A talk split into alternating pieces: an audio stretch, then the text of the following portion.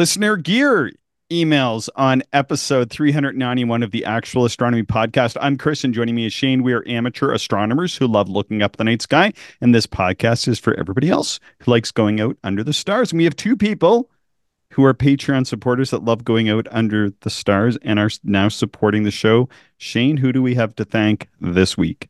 Well, it's the top of the alphabet. It's Andrew and Adam. Thank you very much uh, for becoming Patreon supporters. And as always, uh, we appreciate all of our Patreon supporters.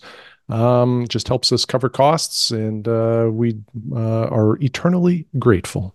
We certainly are. Thanks, Andrew and Adam. How are you feeling this week, Shane? You were still a little bit under the weather last week and all recovered? 100%. Chris, how about you?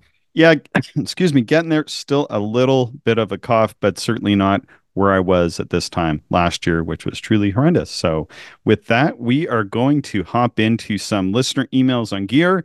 And this is a bit of a reminder that we are collecting your gear observations, questions, what have you, for two reasons. One, Shane is going away at the end of the month, and we're trying to do a couple extra shows. Two, it's really bloody cold here, and we probably won't be doing any astronomy much for the next few weeks ish. And then we'll be into full moon, and then hopefully next new moon we can be out under the stars again. But uh, certainly in the winter, we just don't get out as much. Shane. Yeah, it's uh, just the nature of where we live. It it is what it is. But thank you to everybody that did send some emails here the last week or so, uh, just telling us about some of the new gear that they've acquired uh, you know, around the holiday season, it's not uncommon for us to get, you know, a filter or an eyepiece or something from uh, someone in the family, and it's been fun to read the emails of uh, various things that people have uh, have collected over the the holiday season. Tim sent us in an email. Do you want to start with that one? Yeah. So um, Tim said, "Happy New Year, Chris and Shane." Uh, it's Tim from St. Louis again. Uh, I wanted to share with you guys the little astronomy related gifts I got for the holidays this year from my spouse. Uh, first thing, I got uh, a storage clipboard for sketching in the field. I can store my sketch pad in it, as well as a couple of pencils and my mechanical eraser. And I have a little bag that I keep my sharpener and soft eraser and other various sketching tools. Next, I got a green laser pointer. Uh, I often find that when I'm observing with my wife or with the club on public nights, that I end up somewhat struggling to describe to people where in the sky my scope is currently pointing. Now I can just pull out the laser really quick and just say right there. Uh, and then finally uh, is a new accessory case. Uh, I have a hard case with foam for all my eyepieces, filters, Telrad, and all of the essentials for observing. But the little bag I had for everything else just got too small, so it was time for an upgrade. I keep everything from power cables to cleaning supplies, spare cheap eyepieces for my or and my Constellation View binos. Uh, it even has a strap on the side for a tripod and a big flat pocket in the back that fits my new clipboard quite nicely. Uh, just a few little things to aid my sessions, nothing super big and exciting yet, like that 7 inch refractor of Chris's, although I hope to have something in the works in the next month or so. But that'll be another email. Until then, I'll keep listening to your great podcast and look forward uh, to hearing about your first observations with the new gear. Clear skies, Tim. Um, so thanks, Tim. I really enjoyed that email. You know, one thing, Chris, with astronomy gear is it doesn't have to be telescopes and eyepieces. Sometimes mm-hmm. things like what Tim was telling us about are real big quality of life improvements while observing yeah. or preparing to observe, you know, with that accessory case. Um, and sometimes that type of stuff is more impactful than a new telescope or or new eyepiece even. Yeah, I, I had some correspondence with Tim after that. He uh, sent me a photo of his uh, clipboard and that that sort of arrangement which like i'm always curious to see like when people are talking about that stuff because sometimes it's a little bit difficult to imagine uh, what it's going to look like or how it's going to be used in in the field so appreciate that tim as well he sent me some photos of his telescope i think mm. he's got a oh shoot i'm going to get this wrong now but i feel like it's a 10 inch um, Dobsonian. Anyway, it's a Dobsonian solid tube of of uh, some sort, and, and, he's got stickers all over it. I, th- I, think they're custom stickers that his wife creates. Mm. Um, but it looks super cool, and I like. I just thought uh, that was kind of a neat thing. I know my my old observing buddy Tim. he used to put uh, like motor, like he was a motorcycle mechanic. He would put like motorcycle stickers all over his tube, kind of like you would with a motorcycle, you know, like a racing bike, which is what he worked on. Mm, Anyway, he would he would put stickers all over all of his stuff, and uh, maybe it's something with Tim's that do that. must be, yeah. Roger um, sent us uh, an email, and I was trying to sort out Roger's last name, D I E R. Is it Dyer or Deer? I think it's I Dyer. I would think Dyer, but what do I know? That's like the one thing with uh, everything being written out. I have to hear it. But uh, Roger wrote, and people should check out his website.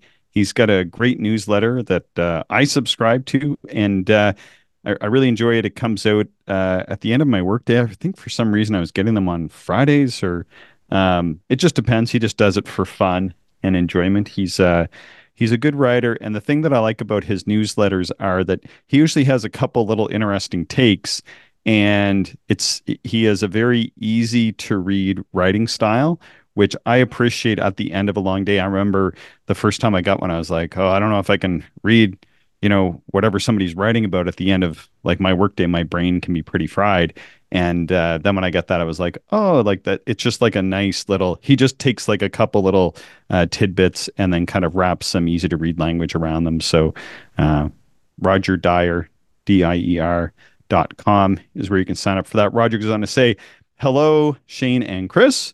I enjoy your show and found it about 16 months ago. I'm glad you both are bringing your enthusiasm for astronomy to all of us on Carl Sagan's Pale Blue Dot. I bought a Seestar S50 in 2023, and I have high hopes that the Seestar will introduce the wonder of astronomy to millions of new observers. While the objective is only a two inch lens, the lens is a triplet, meaning better correction and crisper images. I've been amazed at how much I can see with the Seestar, even living under a Bortle 5 sky. The major feature of the Seestar is that it doesn't require extra gear to track objects like expensive heavy mounts or clock drives. It also makes it easy to find objects. All someone has to do is buy the scope, which is about 499 US dollars, download the free app to your phone, and you're all set to jet. The app turns your Seestar on and off and shows you which features are available in the moment. Once you align your telescope to the magnetic north, easier than tying one's shoes and getting the scope leveled, not as easy as tying one's shoes, the user picks out an object in the night sky, taps the screen, and the Seestar does the rest. Within moments, users are staring at what they wanted to see on the screen of their phone or iPad. Astrophotography, the astrophotography feature of the Seestar is what really wows me, and I'm not alone among those who are using it. A user can take multiple exposures of objects, stack the images, and do some fine tuning later. The Seestar does all the tra- stacking automatically, and there are two firmware updates that uh, ZWO, who manufactures the Seestar, um, has uh, has provided. In comparison, uh, Roger goes on to say the uh, the Vixen VMC 200L, which he owns, which is a Maksutov Cassegrain telescope, uh, was a lot more expensive and gives wonderful views, but properly outfitted, um, the Seestar can do uh, uh, only what what the uh, Vixen could do with with a lot more money. So the Seestar is much less expensive. So he goes on to say, in an opinion of one, the Seestar has launched uh, a bit of a revolution, and the little scope will bring joy and excitement uh, about the night sky and the sun as it comes with a solar filter, and uh, it provides uh, an educational opportunity for the, for the viewers using that. He goes on to say, uh, Celestron recently announced that it is building a smart scope with a six-inch lens, uh, but that that one is a little bit more expensive at around four thousand dollars. And so he goes on to say the astronomical revolution has begun with these smart telescopes, and uh, he goes on to say that if your listeners wish to view some of the Seestar images, they can visit his website, Roger Dier, R O G E R D I E R dot com, and that YouTube is filled with uh, a lot of images and uh, performance reviews of this little telescope. Thanks for listening, and uh, let your listeners know I have no financial stake in the smart scope manufacturer. I merely uh, believe that smart scopes are going to be um, one of the guiding lights in astronomy going into the future. Clear skies to you both. Thanks for listening. Uh, Roger, we really appreciate your email. Shane, what are your thoughts? Have Have you seen? I I don't even know what this thing looks like. The Seestar S50. Have you taken a gander at this?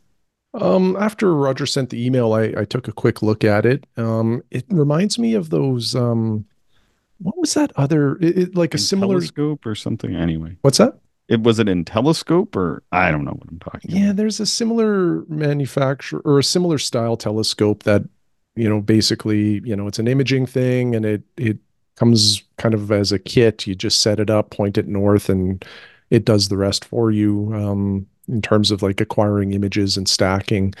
I can't remember the name of it. In fact, there was a There was uh, a listener in California that was writing this yeah, for a while. yeah, that's right. And he he was That anyway. listener should write back in and let us know because that was like a year since we've heard from from them. hmm hmm Yeah. Um, anyway, I think these are really neat uh, telescopes. You know, it it's pretty cool how they work, and they do take a lot of that difficulty out of astrophotography because it does the stacking and kind of all of the the hard work there.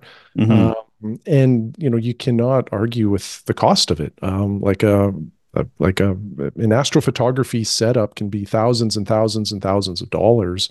So Yeah. to be able to do some of that for what was it, 500 US dollars? Yeah, 500 is, US uh, dollars. Pretty intriguing. So I'm not I'm not sure uh, if I'll ever get one. Uh, I've always kind of had this in the back of my mind that it would be fun to play with, though. You know, to set up in the backyard and and see what you can do. So, how about you, Chris? What do you what do you think about it? Well, I, I'm more interested in these than I think people are are gonna expect, and uh, I'll I'll tell you why. I'm not interested as much in the astrophotography. Okay. Okay. Um, what I'm interested in is like more like public outreach and contributions to to science. For example, you know, when I, I was looking at a comet back in um, back in the fall, I can't remember which one it was. I was going back and forth with uh, Skyhound Greg Crinklaw on it, and got got to get him on the show soon. He did promise he would come on, and and I did a sketch and an observation and blah blah. blah. It's all good.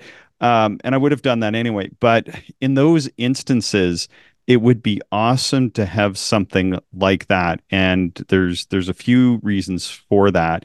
One is that there is um, some value in getting an image of some things sometimes, like whether it's comets or supernova or like whatever it is. There there can be sort of some scientific value, or um, sometimes it can be so difficult to see it. Like I only had one morning where I could see the target and do a sketch, and it would have been nice to have an image to go along. In fact, I think I probably, if I was, if I had a rig like that that was just doing uh, imaging and able to cut through some of the haze on the the mornings on either side, I, I think I could have um, probably had images of it as well.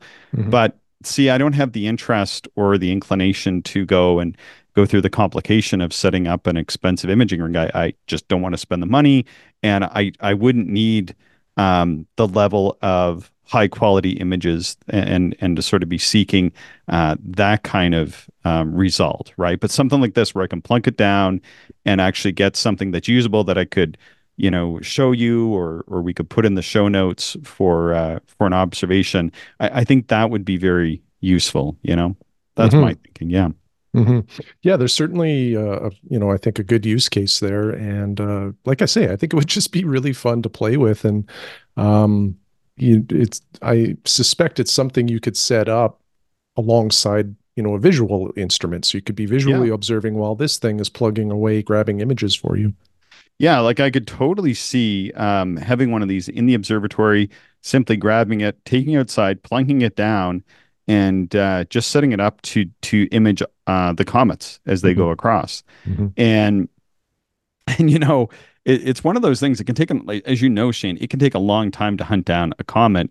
And then we have, you know, seen in in the past many years, past twenty years or so, uh, several of these comets have brightened up unexpectedly, like even just over the matter of a few hours. Um, but you could spend your whole night, every night, just going and hunting down all these comets that might be 14th or 15th magnitude to see if one of them brightened up.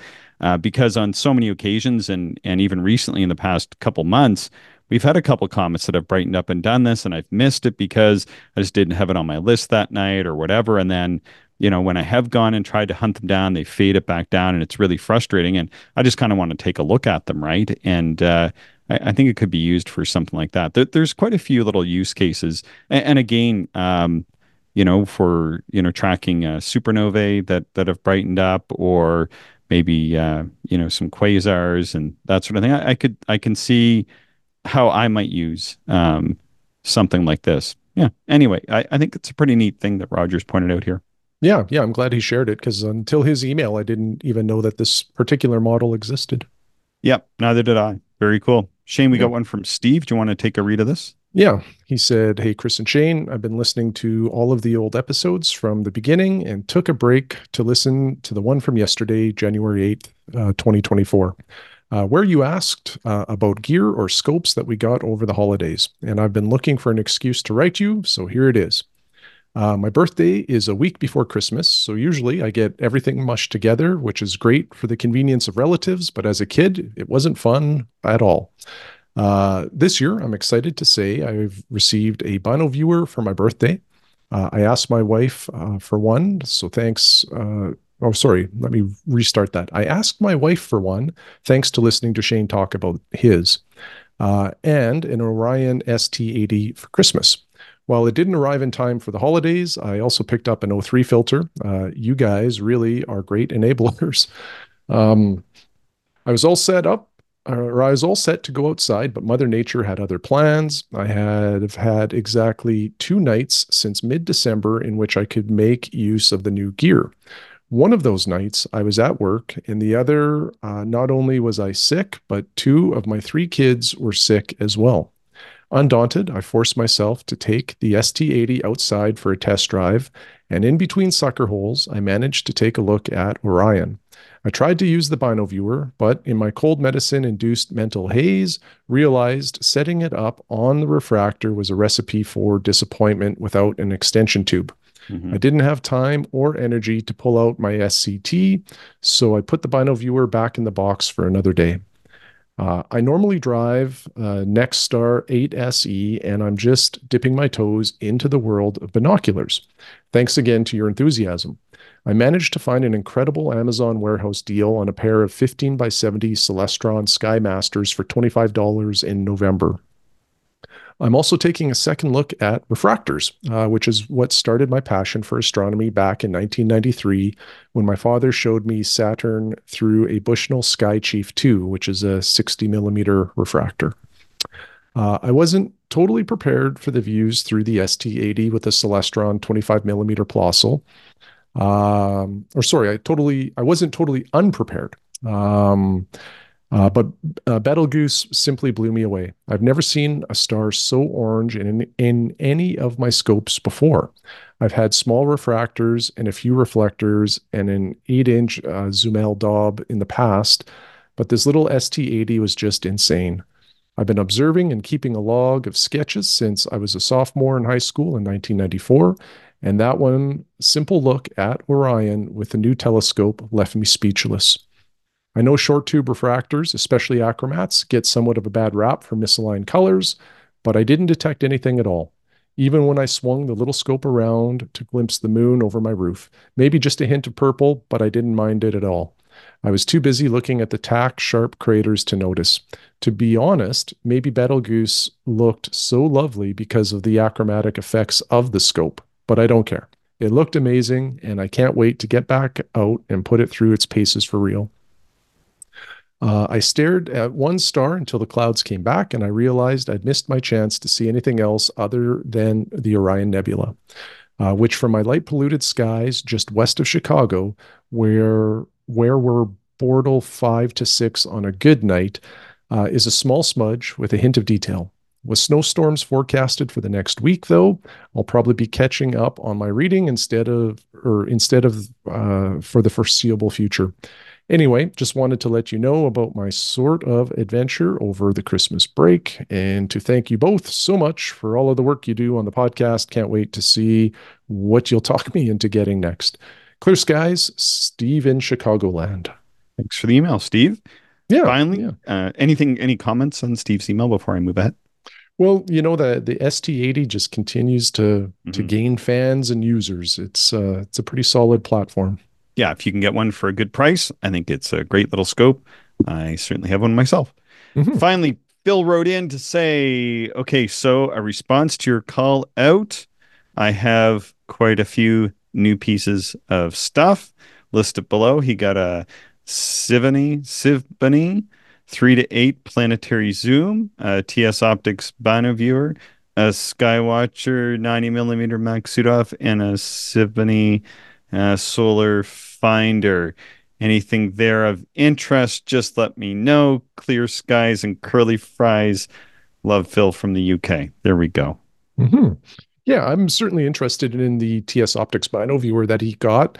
Uh, Chris, he did send us a few other messages about, I think, that combo in use with the SkyMax 90, I believe. Okay. Um, and it sounds like it's uh, performing quite well for him. So certainly would like to hear more about that stuff um, and just what he what he thinks of it Yeah, how it works with some of his other scopes, like uh, the eight inch Dob. Uh, I think he still has an ST80. Yeah. Um, can't remember if he has anything else, but um, well, he has uh, an old Tasco. So I'd be curious about yeah, just his thoughts on the Bino viewer in different instruments. Yeah. Um, yeah, I'm really curious to see how it performs on the eight inch Dob. I had a friend, he bought one and put it on a 10 inch Dob for uh, planetary viewing. It was pretty awesome. So, Mhm, mhm. Well, and and Bino viewers typically work better with larger apertures. Um, you know, the big knock on a Bino viewer is they take away light, uh, so you can kind of overcome that a little bit by using bigger telescopes. And um, you know, certainly an eight-inch Dob would be in that category of a, a good, you know, a pretty decent aperture to fill up that Bino viewer. I can't wait to try your Bino viewer on my seven inch refractor. Yeah, that'll be awesome. I'm looking it- forward to that too. It's set up for it.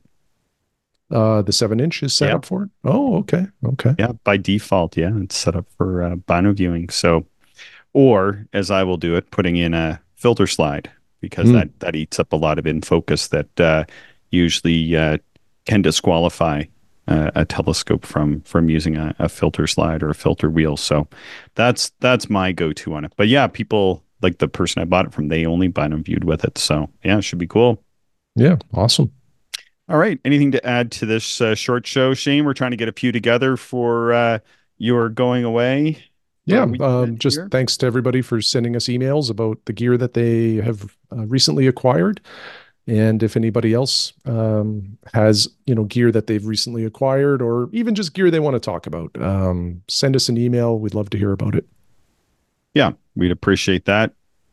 Please subscribe and share the show with other stargazers you know, and you can send that in well, along with your ideas, observations, questions, and astronomy gear to actualastronomy at gmail.com. Thank you, everyone, for listening, and we hope you enjoyed the show. If you are interested in more information, would like to contact us, or if you would like to support the podcast, check out our website, actualastronomy.com.